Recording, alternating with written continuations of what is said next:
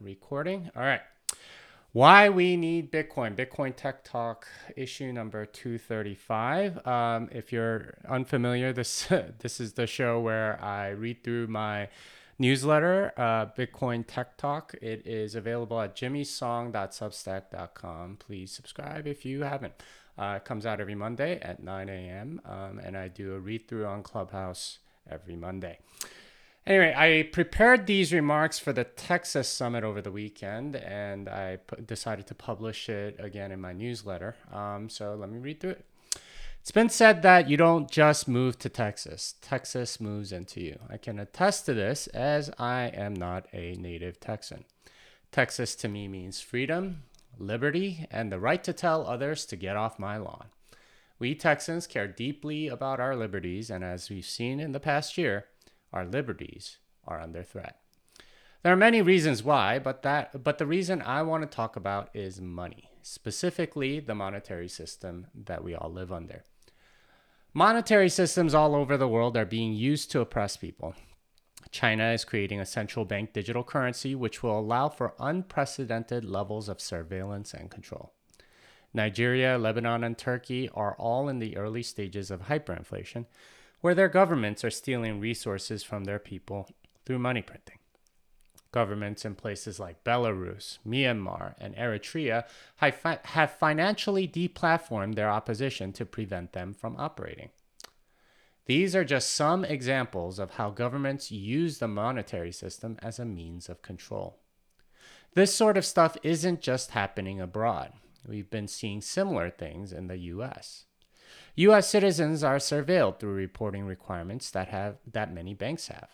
The Federal Reserve is expanding the money supply, increasing the M2 money supply by over 30% during the last 12 months. During the Obama administration, there was a program called Operation Choke Point, which put pressure on banks to terminate accounts of businesses they didn't like, such as gun shops and payday lenders. It's not a stretch to think that someday uh, that banks bank accounts will start being terminated again, and not just for gun shops or payday lenders. We may soon see the banking system used to threaten businesses who are not enforcing vaccine passports or who don't have transgender bathrooms. Undoubtedly, politics is the reason for these actions, but the current monetary system is ultimately what enables this level of oppression. Control of the monetary system is a power that no one should have. The monetary system currently enables the government to violate our right, property rights and control us. This is great for those in power, but for the rest of us, our liberties are being crushed and our freedoms are being trampled upon. The central bank backed fiat monetary system that we all live under is the problem, and the reason why those in power can continue their authoritarianism. With Bitcoin, we can take this power back. Because Bitcoin does not have a central controller, each person can be their own bank. With Bitcoin, we don't have to fear the government deplatforming us from the financial system. With Bitcoin, we don't have to fear direct seizure or stealth taxation through inflation.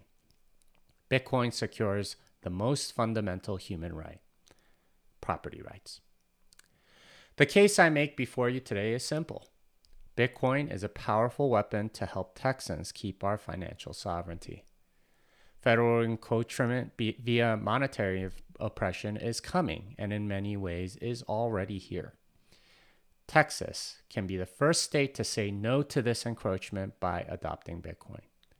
Texas can be a leader in resisting the authoritarianism of the current monetary system. This past year has been a hard one for many, and it's time that we Texans take back our financial sovereignty and show the would be overlords a thing or two. They will learn what we already know.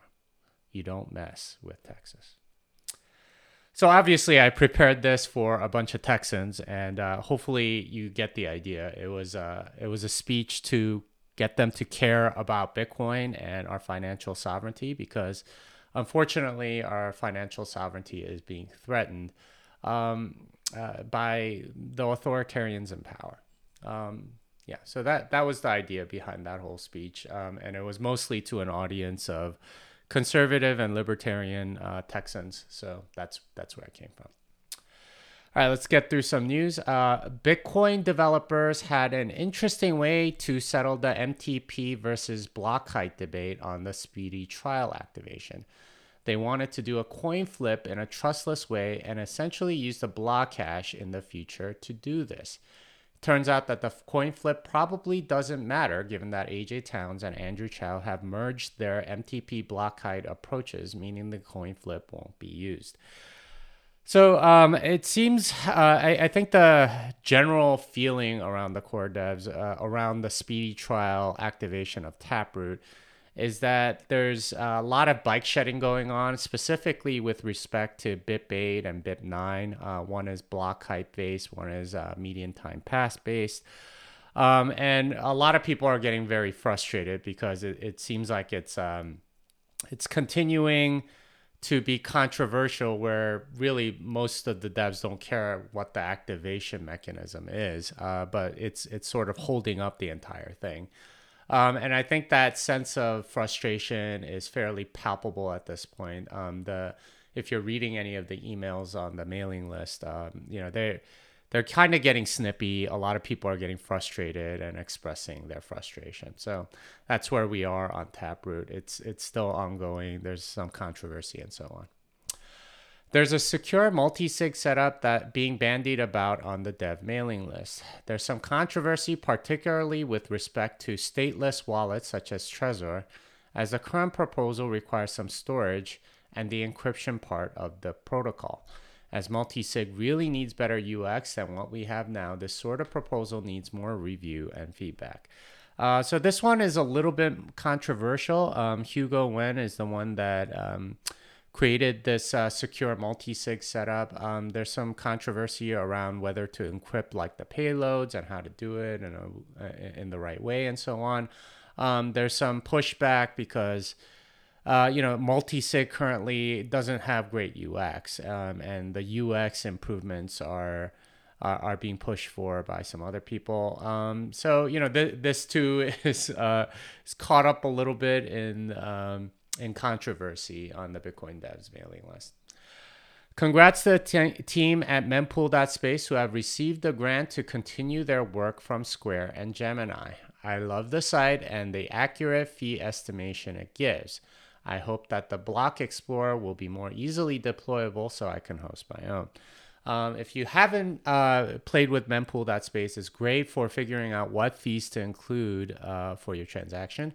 It'll give you various bands of how expensive the transactions are currently that are in the mempool, and you can adjust yours accordingly. Um, they do have uh, you know deployment available for MyNode, BTC, and Umbrel, and so on. Um, I don't know if their Block Explorer is quite ready for that, but I would love to see that. Um, I do believe you need like an Elector server in order to do that. Lightning. The always informative Lightning Labs newsletter explores why Bitcoin isn't just a digital rock. Among other tidbits, Lightning Bulb is a new site they launched for research questions about Lightning. For academics, this is likely a gold mine for interesting lines of inquiry. There's also more ways to make money streaming data, music, and other things, which look like excellent use cases for the Lightning Network. So Lightning Bulb is uh, is just like a collection of interesting research questions, and Lightning has no shortage of very interesting research questions, as you have like various routing and encryption things that you need to make sure of. Uh, from an economics perspective, figuring out what's fair for um, uh, you know how to open channels and so on. There, there are just so many interesting research questions that they decided to make this website Lightning Bulb. Also, they uh, they are exploring more stuff with streaming data, music, and other things, uh, which are part of the Lightning Network. I would love to see, for example, uh, a way to do fast block downloads um, and paying via Lightning or something like that though you kind of need a full node for Lightning, but uh, it might be a chicken or egg problem. All right, the next story is Breeze is partnering with Voltage to provide always on Lightning nodes for podcasters. This is a nice complement to the podcasting feature on Breeze, which is made more for listeners. This removes the third parties like iTunes, who take a chunk of the ad revenue and brings podcasters closer to their listeners economically. As I've said, Lightning is the decentralized web we've always wanted, and this is definitely one of the apps that will get us there. Um, if you haven't played with the Breeze podcasting app, that is really fun and uh, easy to use. And you can stream sats to the creators uh, as long as they're registered on podcasterwallet.com. Um, voltage helps the podcaster because you need an always on lightning node in order to receive the tips basically from their listeners. And um, I think it is possible now at this point to do an ad free podcast and have your listeners directly compensate you instead of forcing them to listen to ads. So I do like this approach quite a lot. Uh, we'll see how far that goes and so on. ARK Invest has a data driven uh, has a data driven informative way to look at the Bitcoin fundamentals. They have interesting metrics like coin time destroyed, on chain profit loss, realized capitalization, and much more. The post is worth reading just to understand what the various metrics mean and using them for your own analysis for the, of the health of the Bitcoin network. So these are a lot of different uh, metrics that people use to analyze what's going on underneath um, the, uh, in the Bitcoin network at a fundamental level. Um, they're very useful for analysis, and uh, all of those metrics are worth keeping an eye on. So I would recommend that. Beautyon makes the case for why the Crypto Council for Innovation is not a good thing. The council is made up of big companies in the space such as Fidelity, Coinbase, and Square. And his argument is that the consortium will inevitably ask for some democratic process for new features and slowly take over Bitcoin's direction. I am surprised that they named themselves Crypto Council for Innovation instead of Bitcoin Council for Innovation, but I'll withhold judgment until they come out with some proposal. I will be opposing them vehemently if they do something against Bitcoin's interests. So, this is essentially Beautyon's argument that the Crypto Council for Innovation could be a way for, um, you know, something like uh, the 2x agreement that happened in 2017 to happen again. Um, I, I, I'm going to withhold judgment because I, they haven't proposed anything, but I think he's right to be at least a little bit suspicious of what they're up to. Um, they do have uh, Square on there uh, as a member of the council. I'm, I'm not so sure about Coinbase. Uh, I am more um, partial to Fidelity and Square, but that said, like, you know, let's see what they propose. There's a 15% premium in Bitcoin prices in South Korea again. Last time this happened was 2017 with around the same premium. Interestingly, the kimchi premium started around May of 2017, meaning that if similar dynamics hold, we may be about seven months out from the peak. It's quite strange that this premium isn't arbitraged down, but apparently the capital controls for Korean citizens is around $10,000, making this a hard arbitrage to do without some commercial entity. So uh, there's a 15% premium, and the question for everybody is always why why isn't this uh, happen? Why why isn't this being arbitraged down? Um, I, I do believe that there's some capital controls that make this very difficult. There are people making millions of dollars on this arbitrage by going back and forth and using some commercial entities back in 2017. Um, I, I believe a lot of those loopholes have been like, maybe cut down and so on. So that may be a part of it as well. Signal is launching a token. Stefan Diehl is not happy about it, as are many others. They've been a privacy messaging app of choice for many people over the years, but this move indicates that they're having a tough time monetizing. That they chose to have a closed source token indicates that it's going to be highly centralized. I suspect this will cause a lot more people to check out projects like Sphinx for messaging, which in turn cause even more growth of the Lightning Network. I do like Sphinx, um, and I, I think it's a superior alternative to Signal at this point. Signal seems to be going down the altcoin route, um, and that's very sad because it was a very secure messaging app Uh, but if they're having trouble monetizing, they're having trouble monetizing. It's kind of sad that they're going this direction. Peter Thiel has stated that he thinks Bitcoin might be a financial weapon against the US by China. If so, it would only behoove the US to accumulate Bitcoin, which might be the entire point of the statement. In other words, Peter Thiel might be playing 4D chess. if Bitcoin is the weapon, then um, then the U.S. government should adopt it more, uh, not less. Um, chips continue to be in high demand as TSMC cancels some price cuts. This is one of many industries where prices continue to go higher, like lumber, aluminum, copper, and plastics. Not only does this mean that mining equipment is likely to have some, uh, is likely going to have some delays, but it also means that price increases in almost everything are going to hit like a tidal wave over the next 12 months. Something that I've been seeing for a while is that um, you know the shortages and price increases and the raw materials happen first and then percolate down um, through the entire supply chain. Um, I do believe that it's it's going to show up in consumer goods. It, it, it has to some degree in a lot of consumer goods. Um, anything that requires a chip is uh, it's hard to find and getting more expensive by the day um, because of TSMC, uh, but lots of other things will too. Another week, another DeFi contract gets hacked. This one was particularly egregious because it was something called Forstall, and it happened hours after launch. Good, good job, guys. Um, I am going to be at the Texas A&M Bitcoin conference this weekend. Uh, this will be my first in-person conference since BitBlock Boom last summer. I'm also going to be at Bitcoin 2021, June 4th and 5th. I am starting up my programming blockchain seminar again, um, June 1st and 2nd in Miami, and August 10th and 11th in Mexico.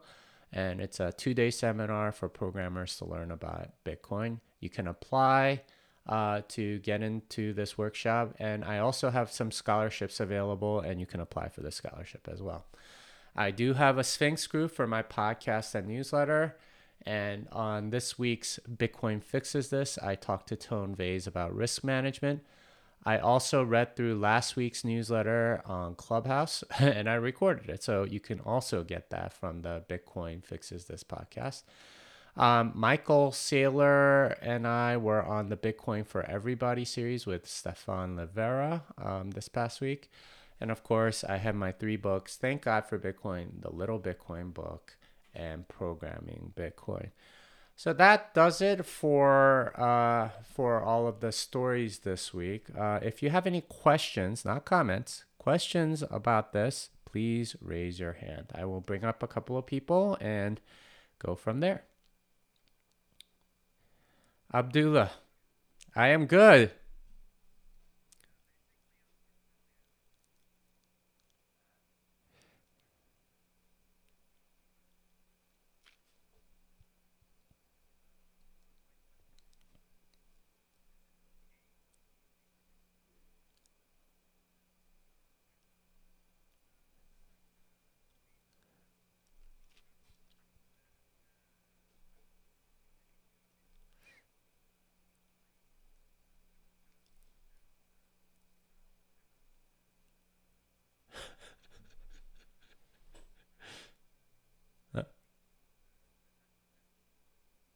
Yeah.